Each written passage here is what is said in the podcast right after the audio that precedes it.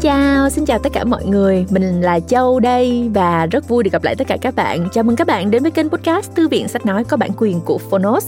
Và khi mà mình nói cái chữ có bản quyền á các bạn, mình không giấu nổi sự tự hào luôn. Bởi vì tất cả các đầu sách ở trên Phonos của tụi mình đều có bản quyền cả. À, rất nhiều à, những cái tranh luận trái chiều về cái chuyện có bản quyền mà mình đã được à, nghe, đã được đọc thì uh, mình uh, xin phép không có trao đổi quá sâu nhưng mình nghĩ là khi mà một cái ngành một cái ngành một cái lĩnh vực mà muốn phát triển đơn cử như ngành xuất bản chẳng hạn thì nó thực sự phải làm một cái vòng xoay khép kín. À, mỗi người trong cái hệ thống này đều cần có được những cái lợi ích tương đương với cái gì mình bỏ ra thì chúng ta mới có thể có được cái nguồn lực có được cái sự hứng khởi có được cái niềm đam mê duy trì được để mà tiếp tục cho ra đời những cái sản phẩm tốt đúng không các bạn? Tác giả cần phải nhận được những cái sự tưởng thưởng xứng đáng để uh, nghiên cứu để sáng tạo tạo ra những tác phẩm mới. Các đơn vị xuất bản họ phải bán được thì họ mới bắt đầu có thể tái đầu tư để mà phát triển uh, hơn nữa về mặt chất lượng cũng như là các cái đầu sách hay đơn cử như là Phonos của tụi mình. Tụi mình làm sách nói tụi mình làm ứng dụng công nghệ tụi mình đã nỗ lực rất nhiều để đưa đến những cái sản phẩm chất lượng cho người nghe cho người dùng. Thì cái việc mà có bản quyền ở đây là bảo vệ một chuỗi dây chuyền như vậy từ tác giả từ đơn vị xuất bản đến những cái đơn vị phát hành như tụi mình. Do đó khi mà tụi mình xin được bản quyền của những cái quyển sách này thì tụi mình ờ, rất là tự hào. Và đối với podcast Thư viện Sách Nói có bản quyền này, tụi mình sẽ xin chia sẻ với các bạn. Chương 1 để các bạn nghe. Nếu như các bạn yêu thích và nếu như các bạn cảm thấy là mình cần phải đọc hết nghe hết cuốn sách này thì các bạn có thể lên ứng dụng Phonos và các bạn có thể uh, trở thành hội viên của Phonos. Để không chỉ mua được sách nói các bạn còn có thể truy cập vào những nội dung như là ebook nè thiền nè uh, tóm tắt sách chuyện ngủ hay là nhạc chủ đề nữa. Rất nhiều sự lựa chọn và một thế giới âm thanh cực kỳ hấp dẫn đang chờ đợi các bạn á. Còn bây giờ thì châu quay trở lại với podcast ngày hôm nay nhé. Châu muốn giới thiệu đến các bạn một ờ, cuốn ờ, tiểu thuyết Tâm lý hư cấu đầu tay của tác giả Anne Catherine Bowman, một nhà tâm lý học sống tại Copenhagen. Quyển sách có tên là Agatha. Ngay khi ra mắt vào năm 2017, tác phẩm này đã tạo được dấu ấn mạnh mẽ bởi đề tài và cách viết hết sức mới lạ. Chỉ trong 2 năm, Agatha đã được mua bản quyền và xuất bản tại 23 nước trên toàn thế giới. Quyển sách kể về hành trình nhận ra ý nghĩa đích thực của cuộc sống của một con người đã ở dốc bên kia cuộc đời. Bernard là vị bác sĩ điều trị tâm thần 72 tuổi, đang đếm ngược từng ngày để chờ nghỉ hưu. Ông sống cô độc, không bạn bè, không người thân. Thú vui duy nhất của ông là đếm ngược thời gian và phát thảo những bức điếm họa. Các loài chim trong khi nghe những người bệnh mà ông chẳng hề quan tâm than vãn. Cho tới một ngày, nữ bệnh nhân tên Agatha xuất hiện Cô gái trẻ đặc biệt ấy đã thức tỉnh tình yêu thương con người tưởng đã chai sạn nơi vị bác sĩ già và giúp ông nhận ra ý nghĩa cuộc sống mà ông không hề biết trước đó. Đây là quyển sách khá phù hợp cho những ai đang lạc lối, muốn tìm ý nghĩa cho cuộc sống, muốn hiểu hơn về tâm lý con người qua những câu chuyện. Và bây giờ không để các bạn phải chờ đợi nữa, chúng ta hãy cùng Châu nghe thử chương 1 của quyển sách nhé.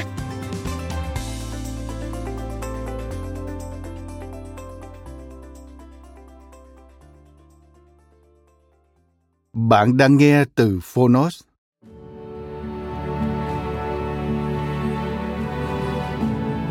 Agatha. Tiểu thuyết tâm lý được dịch ra 23 ngôn ngữ trên toàn thế giới. Tác giả, Anne Catherine Bowman. Người dịch, Phương Anh. Độc quyền tại Phonos. Gel Book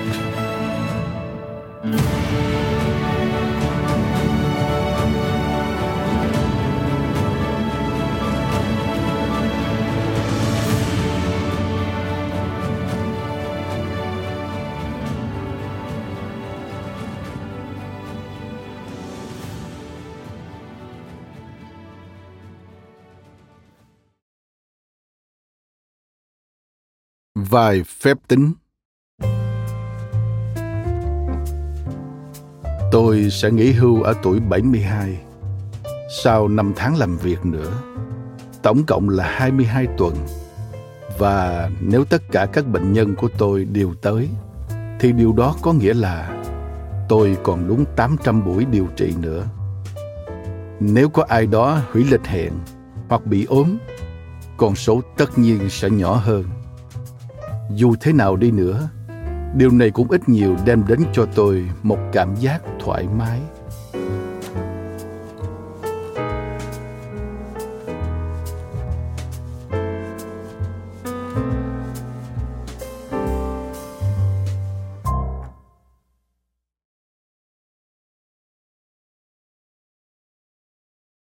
những ô kính cửa sổ chuyện đó xảy ra khi tôi đang ngồi trong phòng khách và nhìn ra ngoài cửa sổ. Ánh nắng mùa xuân chiếu lên tấm thảm của tôi, tạo thành bốn hình vuông so le. Di chuyển một cách chậm rãi, nhưng quả quyết trên chân tôi.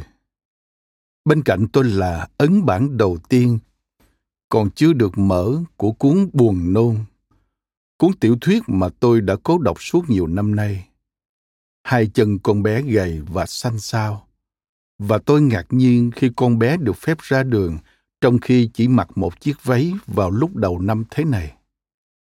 Nó vẽ những ô nhảy lò cò trên đường và nhảy một cách hết sức tập trung. Đầu tiên là trên một chân, rồi cả hai, sau đó đổi lại. Tóc của con bé được buộc thành hai bím con bé khoảng tầm 7 tuổi. Nó sống cùng mẹ và một người chị gái ở nhà số 4 trên con phố này.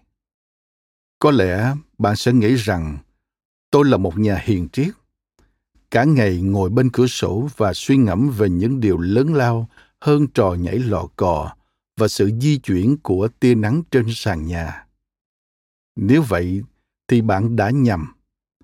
Sự thật là tôi ngồi đó bởi vì tôi không có việc gì khác để làm và cũng có thể là bởi có một điều gì đó tích cực truyền đến tôi. Mỗi lần con bé reo lên đắc thắng, sau khi thực hiện thành công một chuỗi những động tác nhảy cực khó. Vào một thời điểm nào đó, tôi đứng lên đi pha một tách trà. Và khi tôi trở lại vị trí của mình, thì con bé đã biến mất. Có lẽ nó đã tìm ra một trò chơi thú vị hơn ở chỗ khác tôi thầm nghĩ, cả phấn và đá đều đã bị bỏ lại ở giữa đường. Và đó là lúc mà chuyện đó xảy ra. Tôi vừa đặt chiếc cốc lên bậu cửa sổ cho nguội và trải tấm khăn lên đùi, thì bỗng một thứ gì đó lọt vào tầm nhìn của tôi. Một tiếng thét chói tai truyền đến. Tôi lập tức dỗ cơ thể cứng nhắc của mình đứng lên và bước tới gần cửa sổ phía bên phải của tôi, con bé đang nằm trên đường ở ngay ngã rẽ về phía hồ, dưới một gốc cây. Trên cành cây, một chú mèo đang ngoen ngoẩy đuôi. Ở dưới, con bé nhấc người ngồi dậy, dựa lưng vào thân cây. Hai tay ôm mắt cá chân và khóc nức nở. Tôi thu đầu về. Tôi có nên đến chỗ con bé không? Tôi chưa từng nói chuyện với trẻ con trừ lúc nhỏ. Và lúc đó thì không nói làm gì. Liệu con bé có sợ hãi hơn nếu một người đàn ông lạ mặt đột nhiên xuất hiện và an ủi nó không? Tôi ngó ra ngoài một lần nữa. Con bé vẫn ngồi trên bãi cỏ. Nó ngước khuôn mặt đẫm nước mắt của mình lên. Ánh nhìn hướng về phía xa, vượt qua căn nhà của tôi.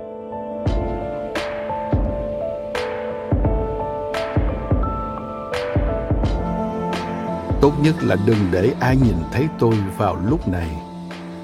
Đó chẳng phải là ông bác sĩ sao? Họ sẽ bàn tán với nhau. Tại sao ông ta chỉ trơ mắt nhìn như vậy? Thế là tôi liền cầm lấy tách trà, đi vào bếp và ngồi yên vị xuống ghế.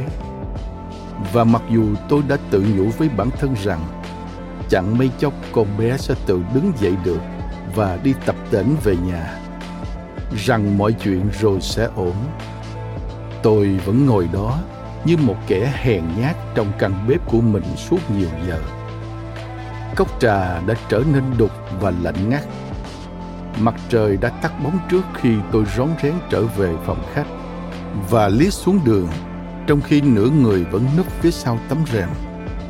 Dĩ nhiên, lúc này con bé đã không còn ở đó.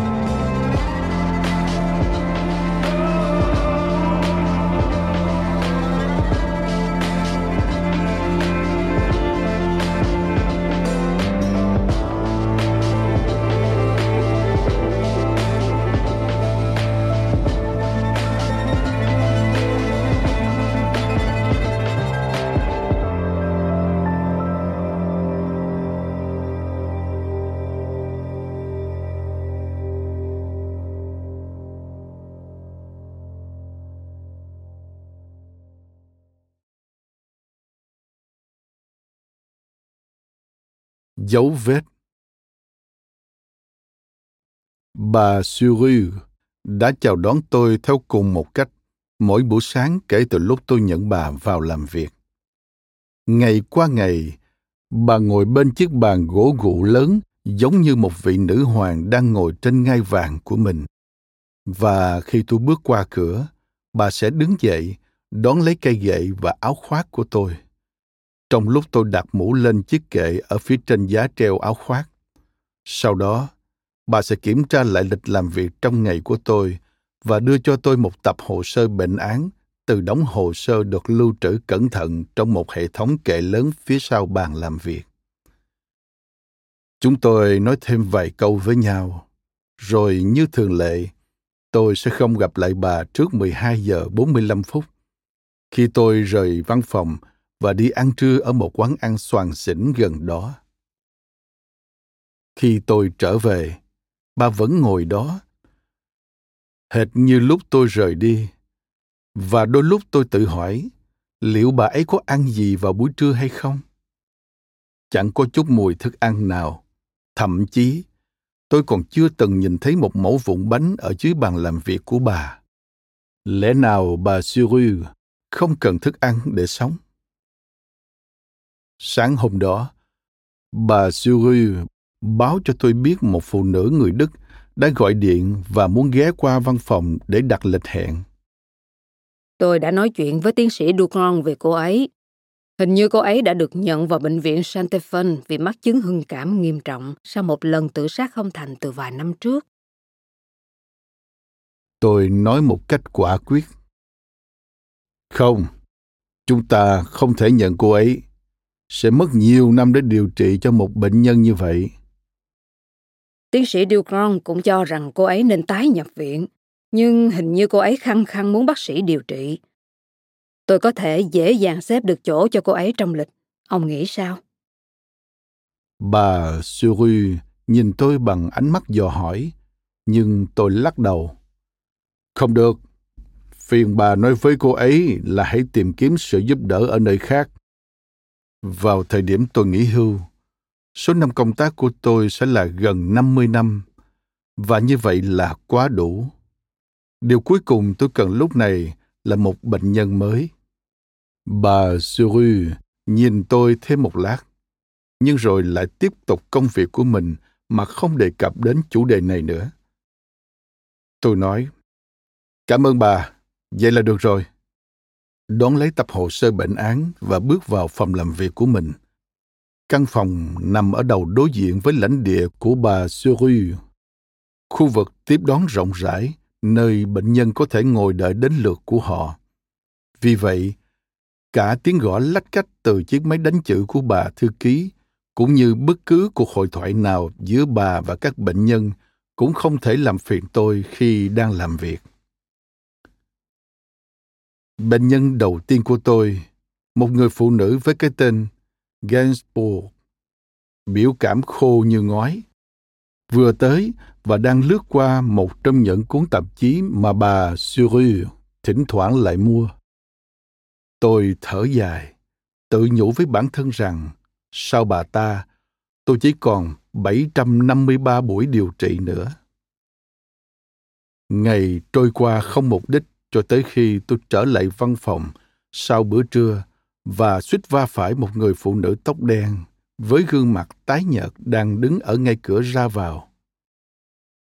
Tôi xin lỗi đối phương vì sự vụng về của mình. Người phụ nữ mảnh khảnh một cách ấn tượng. Đôi mắt to tròn, nổi bật trên khuôn mặt nhọn hoắt. Vừa nói, cô vừa bước vào phòng. Không sao, tôi mới là người ngán đường. Tôi đến đây để xin đặt lịch hẹn. Cô nói với một giọng không thể nhầm lẫn được. Và tôi nhận ra đây chắc hẳn là người phụ nữ Đức. Cô đang ôm trước ngực một tấm bản đồ có in biểu tượng của Saint stefan Tôi e rằng điều này là không thể. Tôi trả lời. Nhưng người phụ nữ đã bước nhanh một bước về phía tôi và nói bằng một giọng khẩn thiết. Điều này có ý nghĩa sống còn đối với tôi. Xin lỗi vì đã làm phiền ông. Nhưng tôi thật sự không còn nơi nào khác để đi. Làm ơn, nếu ông có thể giúp tôi. Tôi lùi về phía sau theo bản năng. Đôi mắt nâu của cô rực sáng.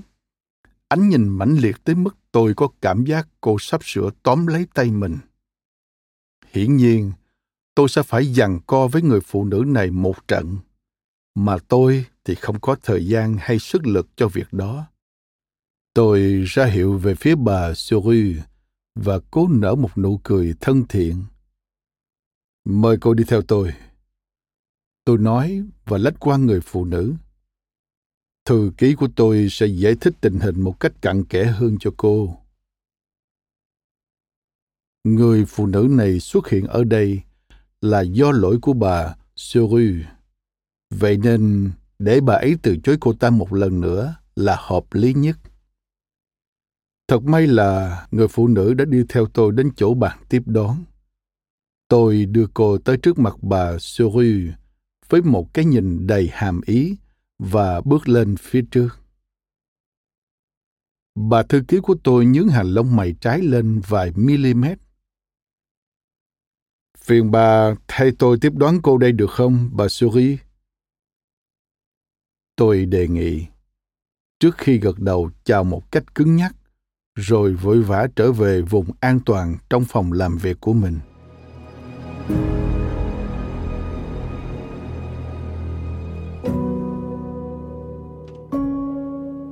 Thế nhưng, hình ảnh người phụ nữ nhợt nhạt không để tôi yên. Và suốt quãng thời gian còn lại của ngày hôm đó, tôi dường như cảm nhận được dấu vết hương nước hoa của cô còn động lại, cuộn xoáy trong không khí như một đám bụi mỗi lần tôi mở cửa.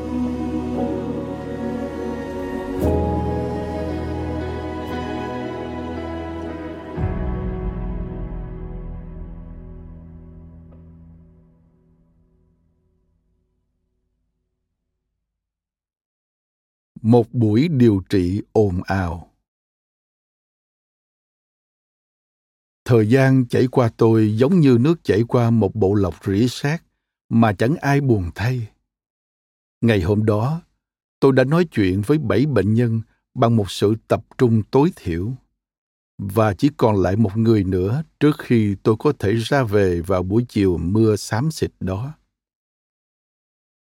trước khi đưa bà Almeida vào phòng làm việc. Tôi liếc nhìn người thư ký của mình. Bà đang ngồi im lặng bên chiếc bàn gọn gàng và nhìn chầm chầm xuống bề mặt của nó. Cái đèn bàn thân đèn gấp khúc vẽ chiếc bóng lạnh lẽo của bà lên bức tường phía sau.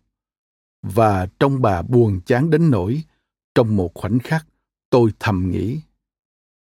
Liệu mình có nên nói điều gì hay không? nhưng nói gì thay vào đó tôi đóng cửa lại và quay về phía người bệnh nhân của mình.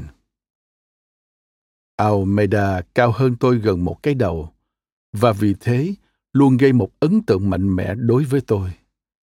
Bà vứt chiếc ô và cởi phát áo mưa của mình ra rồi ngồi phịch xuống ghế đi văn bà vuốt phẳng chiếc váy màu loang lỗ như một bãi nôn và nhìn tôi với vẻ trách móc qua cặp kính nhỏ nằm cân xứng trên chóp chiếc mũi lệch của bà.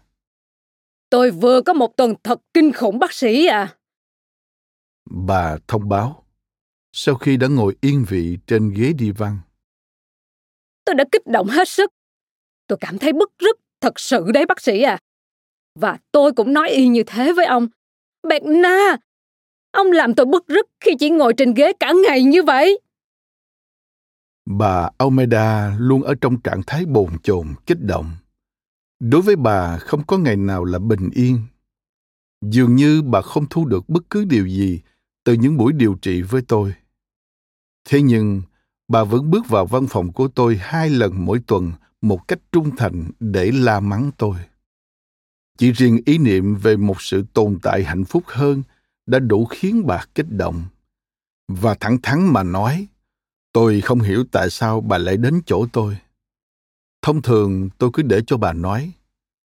Tuy vậy, thỉnh thoảng cũng xen vào một lời nhận xét hoặc đánh bạo đưa ra cách hiểu của mình, nhưng đều bị bà lờ đi hoàn toàn. Sau đó, cô ta nói rằng tôi còn nợ cô ta ba franc từ tuần trước. Ba franc! Cô ta mới sức sượt làm sao? Tôi giận điếng người. Suýt chút nữa tôi đã nổi đóa lên ngay trong cửa hàng. Nhưng rồi sau đó tôi nói với cô ta là... Sau nhiều năm làm việc, tôi đã có thể lên tiếng vào đúng lúc cần thiết mà không cần phải thật sự lắng nghe bà Almeida đang nói gì. Và nếu như may mắn, tôi sẽ không phải nói một lời nào cho đến khi bà rời khỏi phòng. Nhìn xuống dưới, tôi nhận ra trong lúc mất kiên nhẫn, tôi đã đâm ngòi bút chì qua tờ giấy. Và thế là tôi liền bắt tay vào phát thảo một trong những bức biếm họa chim của mình.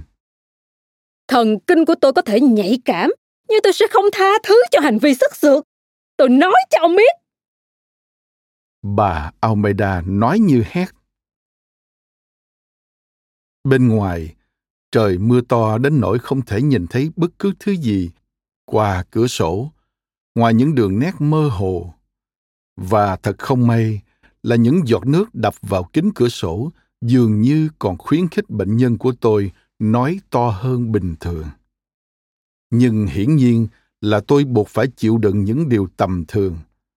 Tôi nghĩ một cách cam chịu trong lúc nhìn chăm chú vào cái đỉnh đầu ít tóc đến đáng ngại của bà. Tôi cảm thấy vui vui khi nghĩ rằng bà có thể bị hói.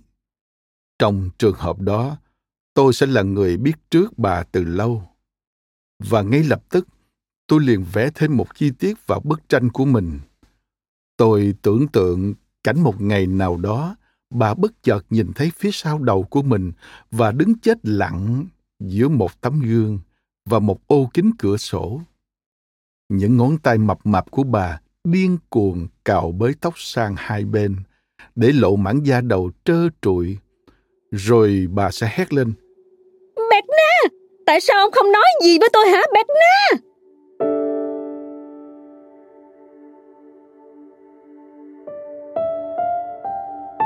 Rồi cứ như thế, bằng cách này hay cách khác, một tiếng đồng hồ nữa của cuộc đời tôi lại trôi qua. Bà Almeida cảm ơn tôi vì buổi điều trị và trong lúc giữ cửa cho bà đi ra, tôi đã cẩn thận điều chỉnh góc độ của cuốn sổ tay để bà không nhìn thấy con đà điểu hói mà tôi vừa vẽ. Còn 688 buổi điều trị nữa. Vào lúc đó, tôi cảm thấy 688 là quá nhiều.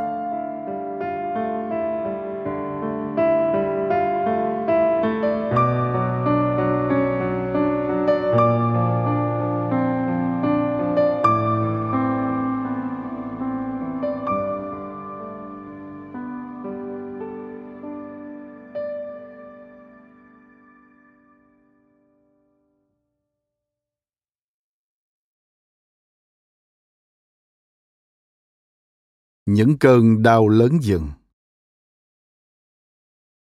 một buổi sáng vài ngày sau tôi đã phải ngắt lời bà Suru khi bà đang đọc lịch làm việc trong ngày của tôi đợi đã tôi có nghe nhầm không cuối cùng thì người phụ nữ đức vẫn đạt được lịch hẹn ư Bà gật đầu một cách quả quyết. Đúng thế, người phụ nữ ấy rất kiên trì. Cô ấy khăng khăng muốn điều trị cho bằng được. Và rõ ràng là cô ấy đã nghe rất nhiều điều tốt đẹp về bác sĩ. Tôi khịt mũi. Từ khi nào điều đó đã đủ trở thành lý do để bà Suri làm trái yêu cầu của tôi? Tôi đã giải thích rằng ông sẽ chỉ ở đây 6 tháng nữa. Cô ấy cũng hoàn toàn chấp nhận điều đó. Vì thế, tôi nghĩ sẽ thật ngớ ngẩn khi từ chối cô ấy. Bà nói đúng. Nếu người phụ nữ hài lòng với khoảng thời gian 6 tháng, thì không có gì là trái với đạo đức khi tiếp nhận cô ấy. Và đáng ra tôi nên mừng vì số tiền mà mình có thể kiếm thêm được. Nhưng tôi lại không thể rũ bỏ cảm giác khó chịu trong lòng. Tại sao bà Suri dám nhét thêm một người nữa vào cuộc đời tôi? Trái với mong muốn của tôi, vào đúng lúc tôi đang chuẩn bị nghỉ hưu. Nhưng người phụ nữ tên Agatha Jemmerman đó đã đạt được lịch hẹn vào lúc 3 giờ chiều ngày hôm sau. Và có vẻ như tôi chẳng thể làm gì để thay đổi được điều đó. Sau khi bệnh nhân cuối cùng trong ngày đã rời khỏi văn phòng, tôi liền ra ngoài để tìm bà Suri và thấy bà đang thu dọn đồ đạc. Bà ấy nhìn tôi như thể đang tìm kiếm thứ gì đó rồi hỏi thăm xem ngày hôm nay của tôi có vất vả hay không. Tôi nhún vai và nhận xét rằng nó cũng giống như rất nhiều ngày trước đó. Dù còn giận bà nhưng tôi vẫn đợi cho đến khi bà thu dọn xong đồ đạc và mặc áo khoác để có thể giữ cửa cho bà. Cảm ơn ông. Bà nói và bước vào màn mưa phùn khó có thể nhìn thấy bằng mắt thường Tôi gật đầu và khóa cửa lại. Cảm ơn bà. Chúc bà một buổi tối an lành. Chúc một buổi tối an lành thưa ông. Hẹn gặp ông vào ngày mai. Trên đường về nhà, đôi chân của tôi kéo tôi về hai hướng khác nhau. Một chân tôi tưởng tượng chỉ muốn đưa tôi về nhà, nơi tôi có thể ăn một ít bánh mì, ngồi yên vị trên chiếc ghế thoải mái của mình – và gác hai chân lên ghế để chân. Trong lúc nghe nhạc của Bach và đợi màn đêm buông xuống. Chân còn lại thì bồn chồn như muốn nhắc nhở tôi về những cơn đau ngày một lớn dần của tôi khi còn nhỏ. Khi đó, đầu gối tôi đau đến nỗi tôi bật khóc. Nhưng cha tôi vẫn gần như không rời mắt khỏi bức tranh mà ông vẽ khi ông nói cơ thể con chỉ đang phát triển mà thôi, rồi cơn đau sẽ biến mất. Có lẽ nó cảm nhận được tiếng gọi của những vùng đất xa xôi. Cái chân của tôi, nó còn chưa bao giờ đi xa hơn paris, nói gì đến chuyện vượt qua biên giới của quốc gia nào. Giờ tôi đã già đến nỗi điều đó sẽ không bao giờ xảy ra, và cơn đau là vĩnh viễn nhưng dù sao thì tôi mới là người lựa chọn con đường cho bản thân. Và tôi đã ra lệnh cho đôi chân lưỡng lự của mình bước đi trong cái giá lạnh của buổi tối. Cho đến khi về đến cổng vườn ở số 9 đường Rue de Rosette, con đường dai dẳng một mùi đất mới đào.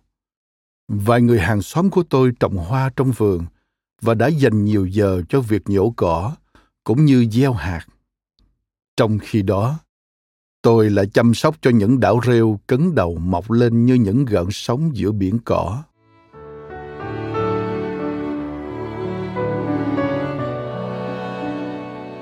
Sau khi tôi đã ăn xong và tiếng đàn violin êm dịu đã len lỏi tới khắp các khoảng không gian xung quanh tôi, giống như những lớp bông lót, tôi bất chợt bị tấn công bởi một dòng suy nghĩ đang cố gắng xâm nhập vào óc tôi. Và mặc dù tôi nhận ra nó, mặc dù tôi biết nó sẽ khiến tôi khổ sở đến nhường nào, tôi vẫn để mặc nó. Không rõ tại sao, nhưng đó là những gì tôi muốn. Tôi ngồi một mình và tiếc thương cho bản thân. Tại sao dòng suy nghĩ luôn bắt đầu theo cùng một cách? Không ai nói cho ta biết về những điều sẽ xảy ra với cơ thể ta khi nó trở nên già cỗi.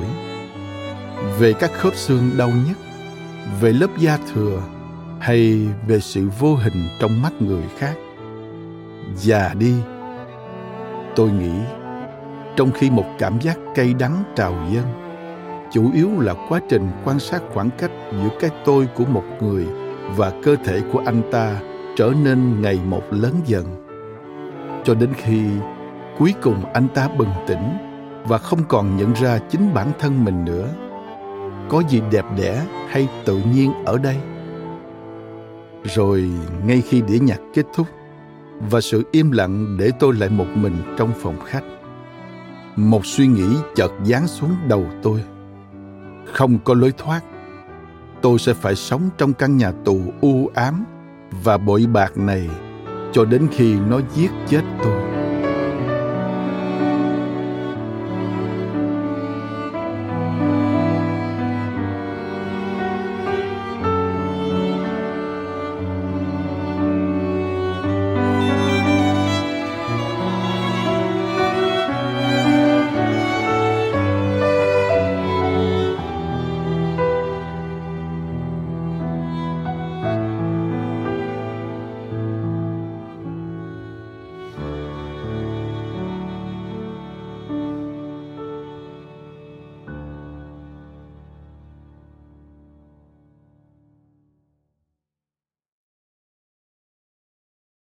Saint Stephen Montpellier 21 tháng 6 năm 1935 về Agatha James Merman Bệnh nhân hầu như không giao tiếp kể từ khi nhập viện vào sáng nay. Phần lớn nội dung bên dưới được trích từ hồ sơ y tế trước đây của bệnh nhân. Bệnh sử, nữ, 25 tuổi, người Đức, di cư sang Pháp vào năm 1929 vì mục đích học tập. Có hành vi tự làm tổn thương cũng như tự sát vào năm 15 tuổi và được bác sĩ ở địa phương là tiến sĩ Weinrich thăm khám thường xuyên trong suốt thời niên thiếu. Bệnh nhân lớn lên trong một gia đình giàu có gồm cha, mẹ và một em gái nhỏ hơn 2 tuổi. Gia đình không có tiền sử bệnh tâm lý, ngoại trừ một người cô bên họ nội đã dành phần lớn cuộc đời trưởng thành của mình trong một nhà thương điên ở Vienna. Người cha mù nhưng làm nghề tự do. Người mẹ làm nội trợ. Hiện tại, bệnh nhân được tiếp nhận ngày hôm nay sau khi phản ánh với bác sĩ của mình về cảm giác u uất sâu sắc và những suy nghĩ về việc tự tử. Tuy nhiên, phản đối nhập viện, tỏ ra điên loạn và xúc động mạnh các biện pháp kiềm chế đã được sử dụng. Bệnh nhân xanh xao, thiếu dinh dưỡng và có những vết trầy xước trên mặt. Ngoài ra, còn trụi một vài mảng tóc. Bệnh nhân hầu như không giao tiếp, nhưng la hét và khóc khi ở một mình. Dị ứng, chưa phát hiện. Kế hoạch cần xét đến chứng loạn tâm thần, tâm thần phân liệt, quan sát bệnh nhân trong vài ngày tới, sử dụng ETA khi cần thiết và 20 mg chloran hydrat vào buổi tối. Bác sĩ tham vấn Monsieur Durand. Bạn vừa nghe xong phần 1 của quyển sách. Để nghe phần còn lại, bạn có thể mua sách nói trực tiếp hoặc mua bằng thẻ sách khi đăng ký gói cước hội viên cao cấp của Phonos. Không chỉ tiết kiệm lên đến 60% chi phí so với mua trực tiếp, Gói cước hội viên cao cấp của Phonos còn cho phép bạn truy cập vào tất cả các nội dung độc quyền hấp dẫn khác như tóm tắt sách, truyện ngủ, thiền và nhiều hơn nữa.